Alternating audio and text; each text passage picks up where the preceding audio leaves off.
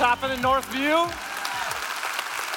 Hey, it's a crazy honor to be with you. I want to tell you before we jump in that I've got to spend time with your pastor and his wife, Sandy, and you just need to know, my wife, Jamie, and I have never walked away from our time or a conversation with them and where we didn't feel like we were better for it. And so the fact that you get to sit under his leadership and his teaching every weekend, I think the Bible says to give honor where honor is due. So I want to honor Steve and Sandy right now. Can we just thank them for all they do? Love you guys.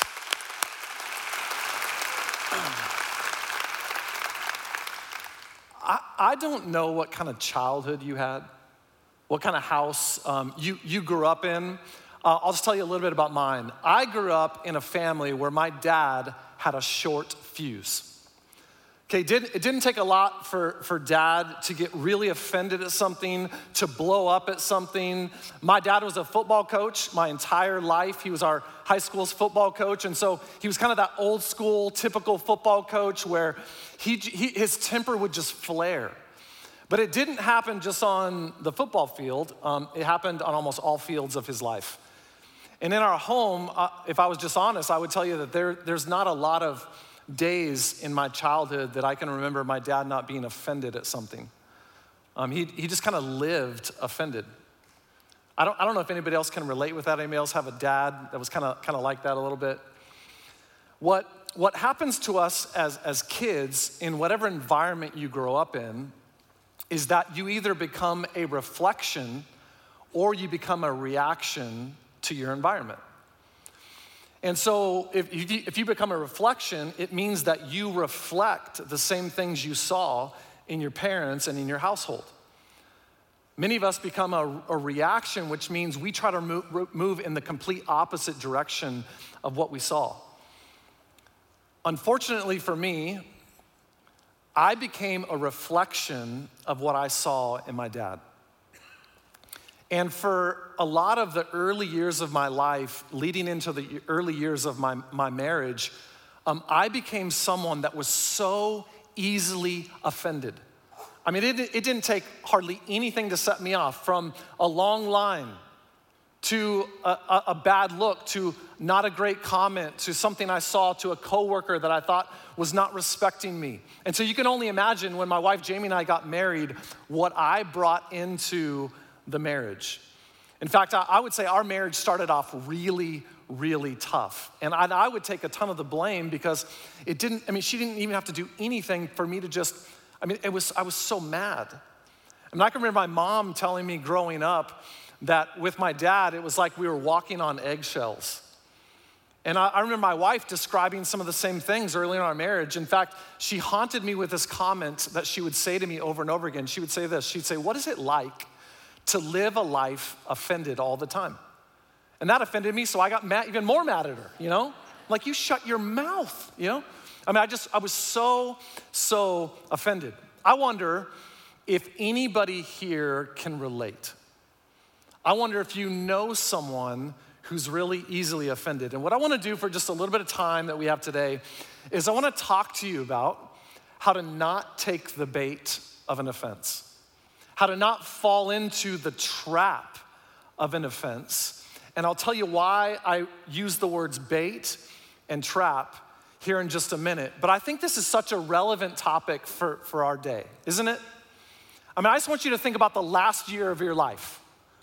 Think about the last year of your life. Is anybody else feel like this? Do you think anyone else feel like this past year has been the year of being offended? I mean, how many things happened last year that just rocked your world to get you so mad and offended? Can I just list a couple? Like, you don't know these already. Have you ever had a year in your life where there was a global pandemic that led to an economic meltdown, right? Which then created social unrest and riots like were going on all over the place in the middle of an election year. Like, can you imagine that? Which meant all your vacation plans were canceled. Like, you're barely getting them back. Your kids were stuck at home, driving you nuts if you're a parent, which meant you had to work from home to put up with the nuts from them the whole time, right? On one of the hottest summers on record. I mean, it was hot here in Indiana, right? In Phoenix, we had the hottest summer ever in the history of Phoenix, right? In the midst of all that, you get on social media and crazy posts on social media. I mean, how do you not get offended in an environment like that?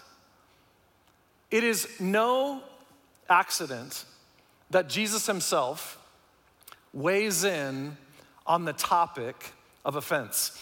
One of the passages I really want to look at today with you comes from Luke chapter 17. And in Luke chapter 17, in verse 1, Jesus says this. He's teaching his disciples how to live the life that he wants for them, to have this fruitful life. And he says this in Luke chapter 17, verse 1. Then he said to his disciples, it's what? Impossible that no offense should come.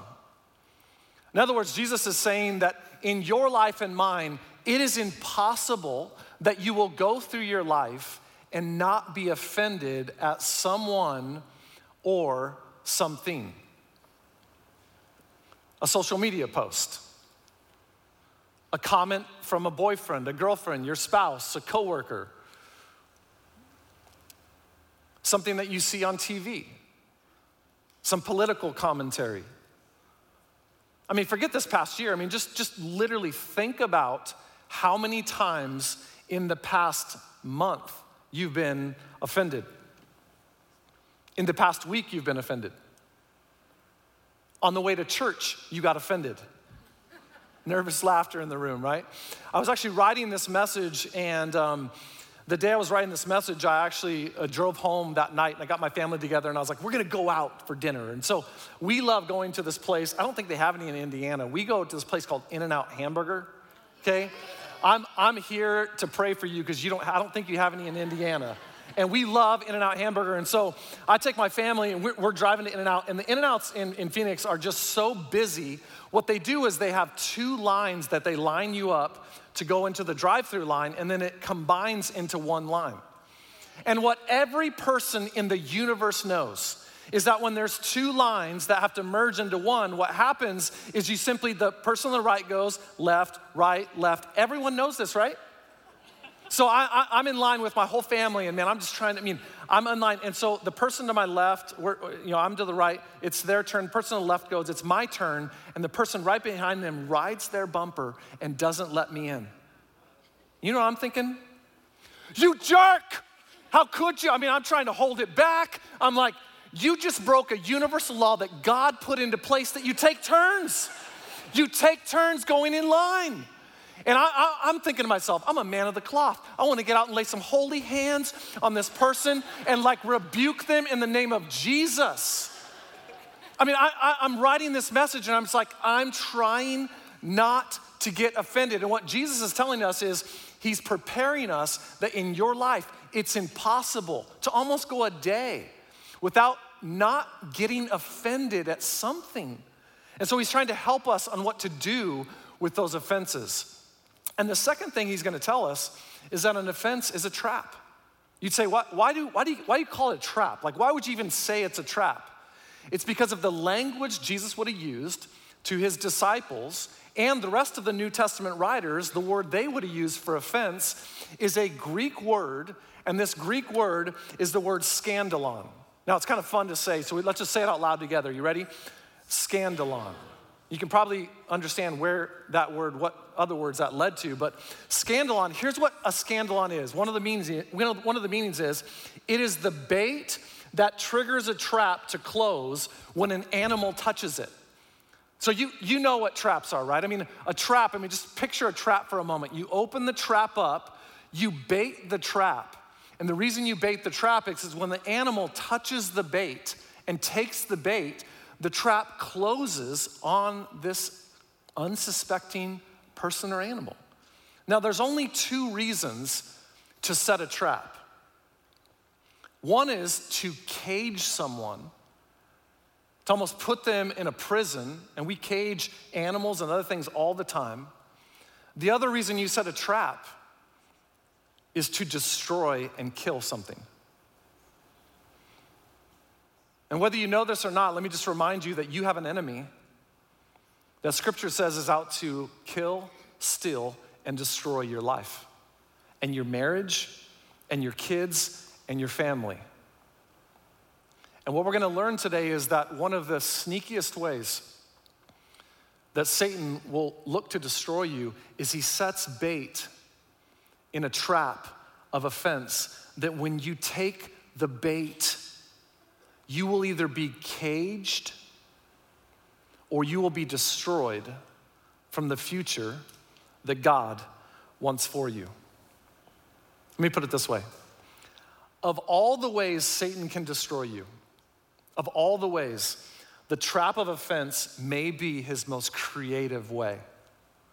Because just think about our own life and what we know in our world. How creative are we at coming up with traps and bait to destroy or trap things around us? I mean, how creative are we? And Genesis chapter 3 says that Satan is more crafty than any human being. But let me just give you some examples of how crafty we are, right? I mean, we came up with the mouse trap. I mean, you know, someone developed this. You take the bait, you're done.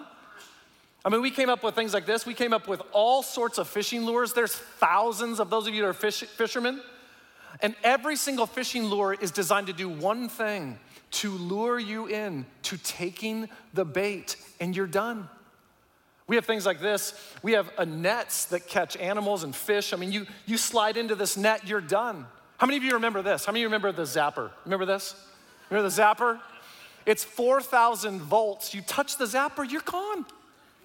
And it kind of lights up to draw you in, bait you in. We even have things like Raid. We have these little traps that you actually, not, I want you to remember this, because I want you to remember this later in the message. We have bait that when you take the bait, the ant or something else takes it back to the colony, and it not only destroys that specific insect, it actually destroys the whole colony. Think about that. How many of you remember this? Remember the finger trap? I have a coworker that she won't ever even get near one of these because she's so traumatized because of it. You know, it's like, you remember being a little kid, you put the finger trap on, they're like, just put your fingers in. You put it in, you're like, oh, you know, you couldn't get it out. There's so many different ways that we have come up to kind of trap people and bait. But the image I want you to have in your mind today is actually the image of a bear trap. Okay, I actually shipped this here. I tried to find one that actually opened up because I wanted to set it off on stage today, this bear trap. But apparently to get a bear trap that actually works is illegal. So this is one that is actually mounted shut. You can't open it up, but it's a real bear trap. And you can see by this bear trap that the claws are designed to be set so that any unsuspecting animal, including a bear, that comes near this, and this is where you put the bait, right? This is where you put the bait. If you take the bait, it doesn't matter how big you are, it doesn't matter how strong you are done. And the image that God gives us, when you decide to take the bait of an offense, and let that offense sink in and not get over it, is you are sticking your hand into a trap that Satan designed to absolutely destroy you. Why is an offense so destructive? Like, why would that be the picture we should have in our head when we think about offenses? Let me tell you why, and you know this probably intuitively. Anytime you hold on to an offense, you take the bait, you put bitterness immediately in your heart. Anytime you take the bait of an offense and you hold on to it, you stick your hand in the trap and you get mad, you immediately sink bitterness into your heart. Let me put it stronger for someone here so you can just let God let this sink into your heart. Holding on to an offense allows the fangs of bitterness into your heart. Bitterness. How many of you, just raise your hands, how many of you know a bitter person? Just raise your hands up. How many of you know a bitter person? If you're not raising your hand, that could mean it's you, right? I mean, I see bitterness all around me, especially as a pastor. I mean, when you pastor, you just see bitterness all around you. And what you begin to realize very quickly is bitterness destroys. I promise you, anytime you see someone that's bitter, you will find, if you dig deep enough, someone that is holding on to an offense from their past.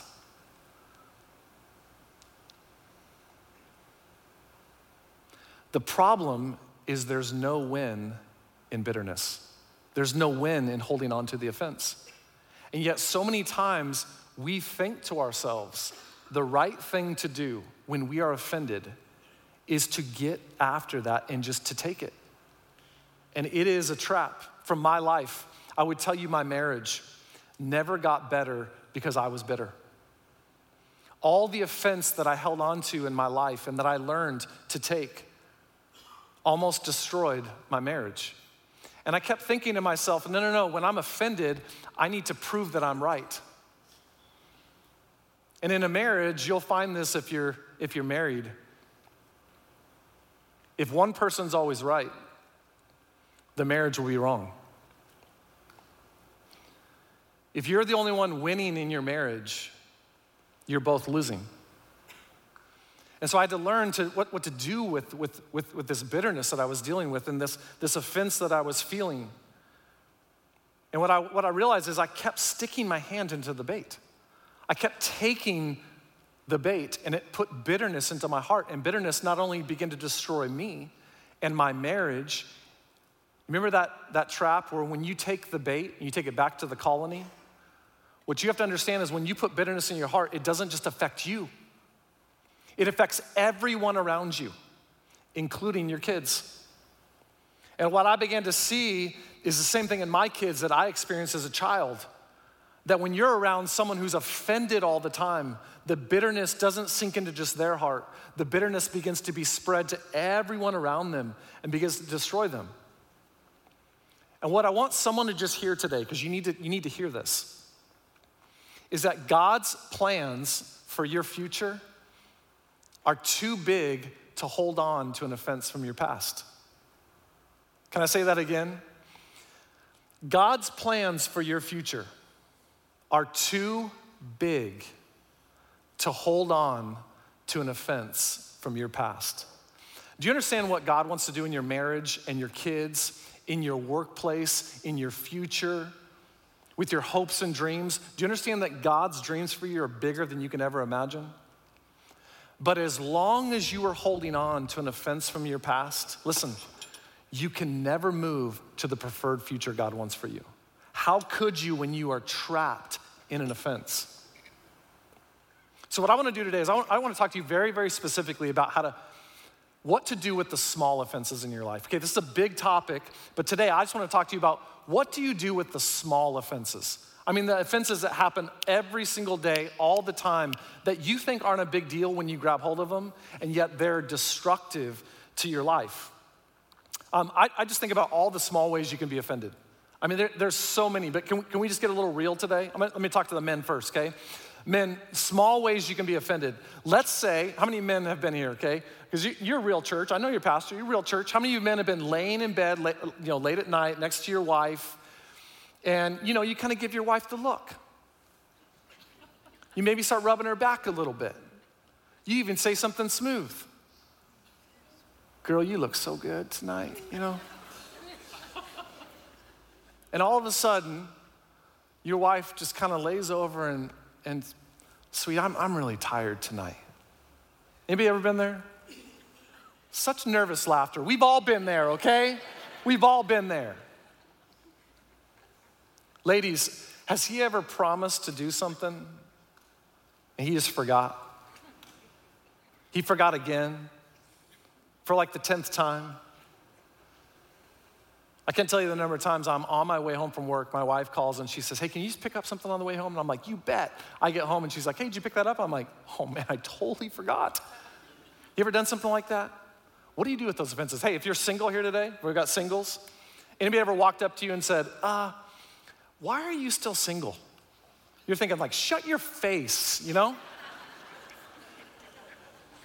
you're a parent here, you ever felt like your kids were being overlooked? on a sports team, at school, being treated unfairly from a teacher.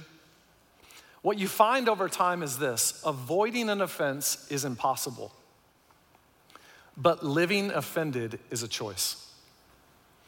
And we have a choice on what to do with the offenses. And the small offenses we have in our life, there's an amazing verse in Scripture that gives us what I think is a blueprint for how to deal with some of the small offenses in our life. Proverbs 19, verse 11 says this: "A person's wisdom yields patience.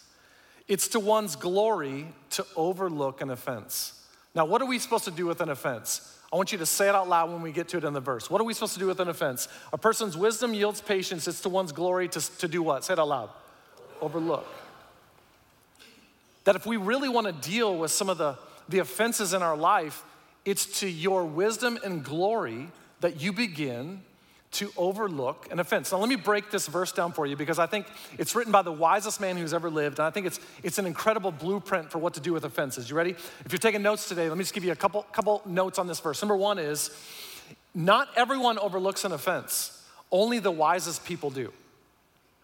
It is to your wisdom to overlook an offense. Now, if you looked in your life, here's what I can guarantee you. The wisest people you know are the people that overlook offenses the most. In my life, the church I serve at, we have about 400 staff, and one of my inner three leaders that I've surrounded myself with, his name is Tony. I have never met someone in my life that overlooks and gets beyond offenses more than Tony. And you know what? On our staff, he is known as the wisest person on our staff. And in your life, the wisest people you know aren't the people that are always grabbing hold of and holding on to offenses. It's the people that learn to overlook, which we'll talk about what that means in a minute. Here's point number two. When you overlook an offense, it's to one's glory, which means to be magnificent.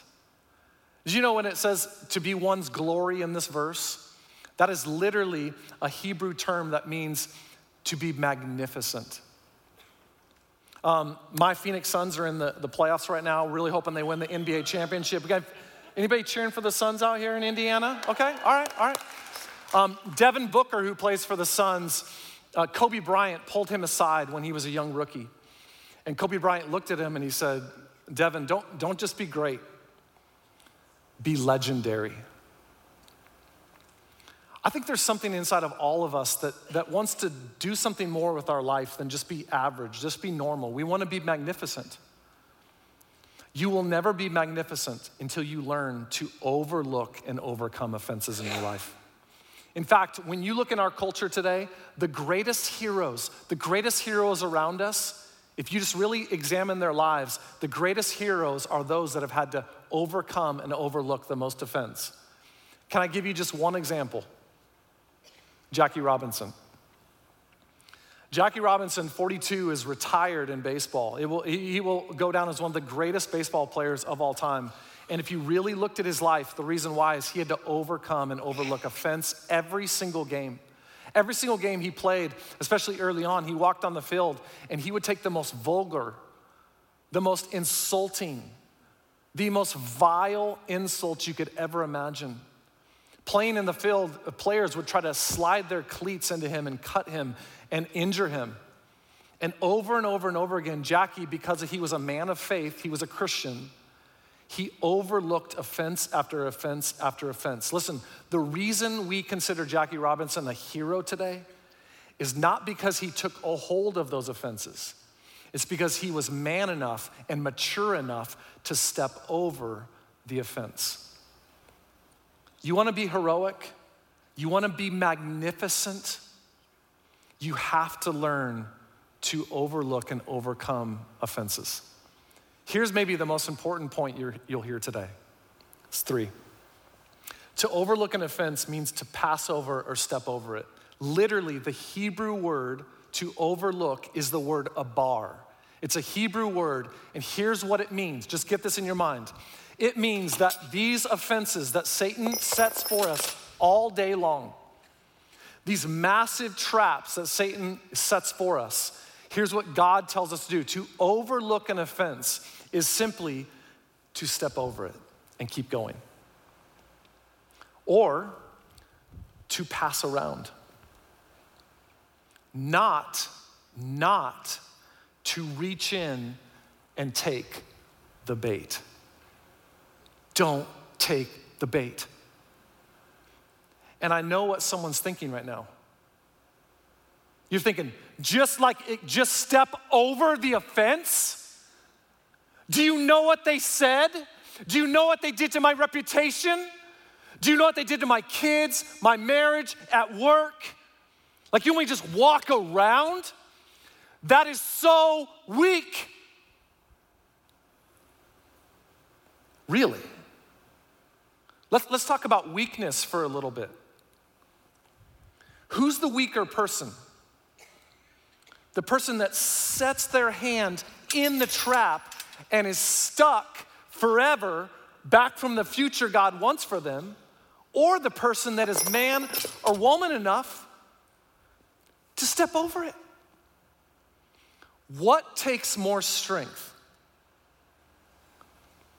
What takes more strength? To step over the offense. And yet somehow we have in our mind that we have to grab hold and take offenses and mess with them. This is the issue that we're dealing with. Now listen, I'm not talking about those of you that have actually been abused. If you've been abused, I think the weakest is the one that put the trap in the first. Again, exactly. You know, if you've been abused here today, listen, I'm not talking about abuse. With abuse, you deal with it. You don't sit in a relationship and stay abused. I'm talking about the offenses, small offenses that happen in your life. And what you have to do is you have to learn to step over an offense. Listen to what Proverbs 10:19 says. Sin is not ended by multiplying words, but the prudent hold their tongues. Did you know oftentimes when you're offended and someone's coming after you, do you understand you can hold your tongue? Even in this verse in Proverbs, you know, holding your tongue means to not hand it over. You're not handing over your life to be stuck in a trap. As a leader, I would just tell you there's so many times as a leader that I feel like I'm making decisions, especially this past year, and I know your pastor feels this, that you're making decisions that you are going to offend somebody. And it feels like it's a no-win situation. You're just getting email and comment and social media comment after another, and you're like, what do I do with all these offenses? And it can be so easy to want to respond to every single one. And if you're a leader here today, I just want to talk to you as a leader for a moment. If you're a leader, and I know this is a church filled with leaders. If you're a leader here today, please hear me. You don't have to respond to every offense or vile comment that comes your way. It is often to your glory that you don't often have to respond. And when I'm teaching leadership, oftentimes when I teach leadership, I'll tell leaders this. I love this quote. Your friends don't need an answer, and your enemies won't believe you no matter what you say. Do you understand that you feel like you have to respond to every comment or every response or every offense that someone gives you? Do you understand that the friends that know you best, they don't need an answer? And your enemies who are after you, no matter what you say in response, it doesn't matter to them? Why not learn to just step over the offense? Could you imagine what God could begin to do in your life and mine if we would do this? But it's easier said than done, isn't it? Which is why I want to tell you a fourth thing we learned from this verse, and that is to step over an offense, you often have to close the gap with love. You have to learn to assume the best. Now, here's what I mean. Anytime there's an offense, the trap is set, which means there's a gap that's created.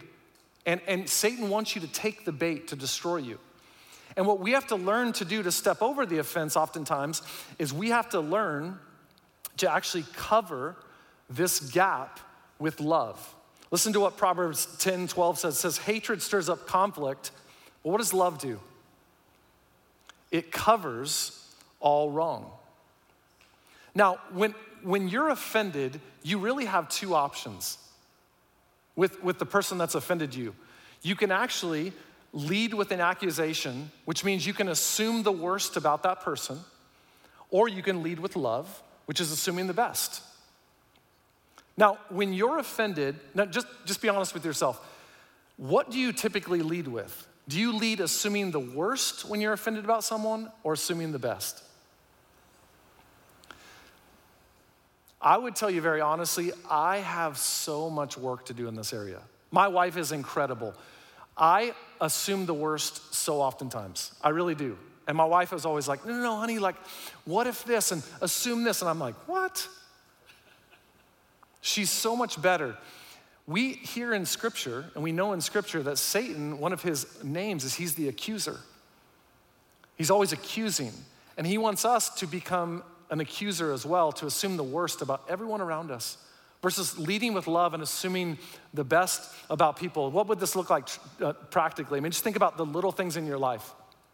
When someone cuts you off in traffic, what do you assume? The worst or the best? I mean, you can assume they're a neo-Nazi, communist, on their way to kill people or something, I don't know. Or you could begin to assume the best. What if you started assuming, I bet you that person has someone sick in their car and they're like, they need to get to the hospital, like right now. What if someone's pregnant? And have you ever sped in an emergency situation? Even if it's not true, even if that's not the case, isn't it better to begin to assume the best so you're not always living in an offense and taking it all the time? What if your coworker's rude? Your coworker just completely obliterates you at work. You could assume the worst about them, or you could begin to assume the best. What if you started looking at that coworker and thinking, I wonder what they have going on at home. I wonder if they have a sick child. I wonder if their marriage is hanging on by a thread and they're walking into work with all this pent-up emotion and they're just taking it out on me. What if I could show more grace to them versus always taking the bait? Okay, let's get real again. Guys, when your wife lays over and she's like, I'm too tired, you could assume that she is lazy and doesn't love you. Or you could assume she's actually really tired. That's weird. I know, that's weird. Now, ladies, this is just free of charge today, okay? Just free of charge for you ladies here today. But if you're, too tired, this would go a long ways for you if you just said, but tomorrow night or this night. I'm just saying that would go a long ways, okay, for you. That's free of charge today, all right? It's just free of charge for you ladies out there. Anyways, it's a little marriage advice. Just recently, I've just seen so many marriages fall apart. And the more I look at marriage, the more I realize one of the core components of every great marriage is two people always assuming the best about each other. In your marriage, your relationship, are you always assuming the best or are you always assuming the worst about the other person? And I'm telling you, if you always assume the worst, you will take the bait all the time. And when you take the bait, it lets bitterness in your heart, and bitterness ends up destroying relationships almost as much as anything out there. I was actually writing this message, and I just about took the bait. I literally was writing this message, and as I was writing this message, the week I was doing it, I found out that a couple that I had married was getting ready to get a divorce. And listen, I don't get to do a lot of marriages. It's just the size of the church where I just don't get to do a lot of marriages. And so I knew this couple, and I took time out of a really, really busy schedule because I knew this couple, and I really wanted to do a favor for them. And so I married them. And when I married them, it was great. And 2 years later, here I am sitting in my office, and I found out that he's leaving his wife for another woman while his wife is delivering their newborn baby. That wasn't the offense. I mean, as offensive as that is, the offense was I started texting him. I said, hey, can we just talk? Nothing. Can we just talk? Nothing. I finally, after the fifth day, he responds to say, I'll talk to you tomorrow. I said, awesome. I called the next day, crickets. I text again. I text the next day. Nothing. Now I'm boiling. Now I'm offended. I'm like, you think I have time to take out of my schedule? I'm reaching out like crazy to try to serve and love you, and you're gonna blow me off? And I was sitting there at my desk, and I started praying. I said, God, what do I need to do? And it's like God just pressed on my heart. He's like, do you have any idea what he's going through? I said, well, no. I mean, I'm just thinking about me. I'm like, he's blowing me off. And God started telling me three things about this man. He said, number one, he is overwhelmed beyond what you could ever imagine. Two, he feels more shame. He feels so much shame because he has himself stuck in a trap. He doesn't know what to do. And third is he's scared out of his mind because he doesn't know what he's going to do financially, and he doesn't know how his son is going to view his dad. Now, that didn't take away him not getting back to me, but it allowed God to put in my heart the ability of not taking the bait. Listen, God's plans for my life and my future are too big to hold on to an offense from the past. God's plans for your life are too big for you to start holding on to an offense from your past. Let me show you one more thing from this verse that I think could help you. It says a person's wisdom yields patience. It's the one's glory to overlook. That means to step over an offense. But did you see this term right here? A person's wisdom yields patience. You see this word yields patience right here? You know what that actually means in the Hebrew? Yields patience means to be long in the nose or long in the face. You're like, what does that have to do with anything? You ever seen someone get really, really offended? What happens to their face? What happens to your face? I know in my marriage, when I get offended, nostrils, tension, red boiling, your whole face tensions up. Oh! This is literally a Hebrew idiom that means you are long in the face, which means it takes you a long time to get offended. You ever met someone like that? In my marriage, when I was living out this idea of being offended all the time with my wife, I was studying this passage, and I was remembering something that she would say to me over and over again. When we would be in these really, really nasty arguments, and I am so offended trying to be right, she would say, I just wish you could see what your face looks like right now. And I'm thinking, wish you could see what your face looks like right now. I'm like so offended. The truth is, my face was nostrils flared and tensions high. Her face was gentle with love. And I began to realize that in my marriage, my desire to win every argument was destroying our lives. I had not learned to not take the bait. Everything was so offensive, every little thing. And I justified it in my mind. I needed to prove she was wrong. I needed to help her out. I'm just helping you. And I was taking the bait and letting bitterness sink into my heart. And then I remembered what I went through as a child watching my dad do the same thing. Watching my kids look at me sometimes the way I looked at my dad. And God began to do a great work in my life based on the scripture to learn to step over the offense. I wonder what's at stake in your life if you don't learn to step over the offenses that you face every single day. What's at stake could be a marriage. It could be your kids. It could be your career, because nobody really likes working around you because you're mad and bitter all the time. It could be a future opportunity God wants to place in your lap, but he can't because you're stuck in the past. I don't know what it is for you, but I want to tell someone here today, God's plans for your future are too big to hold on to an offense from your past. So let me get really, really practical with you as we end today. Okay, really, really practical. I'm gonna give you a takeaway today that I want you to just kind of apply. And you can talk about this with a spouse or with a friend, or hopefully, you know, you're in a group setting where you can do this. But here's a practical takeaway today, a little challenge for you. Number one is, I want you to just name something you're offended by right now. You're only as good as you are honest, so just name what you're offended by.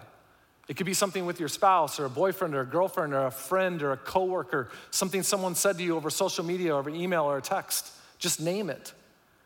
And then I'm gonna challenge you and ask you, based on God's word here today, that you would learn to decide to step over it and let it go. That could literally just mean, you're like, I'm not gonna grab hold of that. I'm gonna be bigger than that. If it's a really big offense, you have to let God do the great work of you forgiving the other person. I know you've been taught on forgiveness here. You know what that means. If forgiveness is literally letting go, not holding someone that they owe you a debt still. Whatever it is, I just know that God wants someone here today. He has me here today in Indiana from Phoenix to tell someone, God has a big future for you, but you'll never reach it holding on to an offense from your past. Let's pray together. Father, thanks for this church. Thank you for your word. I mean, when you look at this verse, God, you just see how practical your word is in dealing with things that we deal with every day. All of us have offenses in our life, and all of us have to learn what to do with those offenses. God, some of us today just need to step over the offense. We need to let it go. Some of us need to forgive. Some of us need to assume the best about people instead of always assuming the worst. Father, there's a couple here today and their marriage is hanging on by a thread. And it is truly because one or both of them will not let go of the offenses from the past. So would you do a miracle today in our lives and help us not take the bait, but to live a life free from the trap of offense so we don't let bitterness in our heart. In Jesus' name, amen. Amen.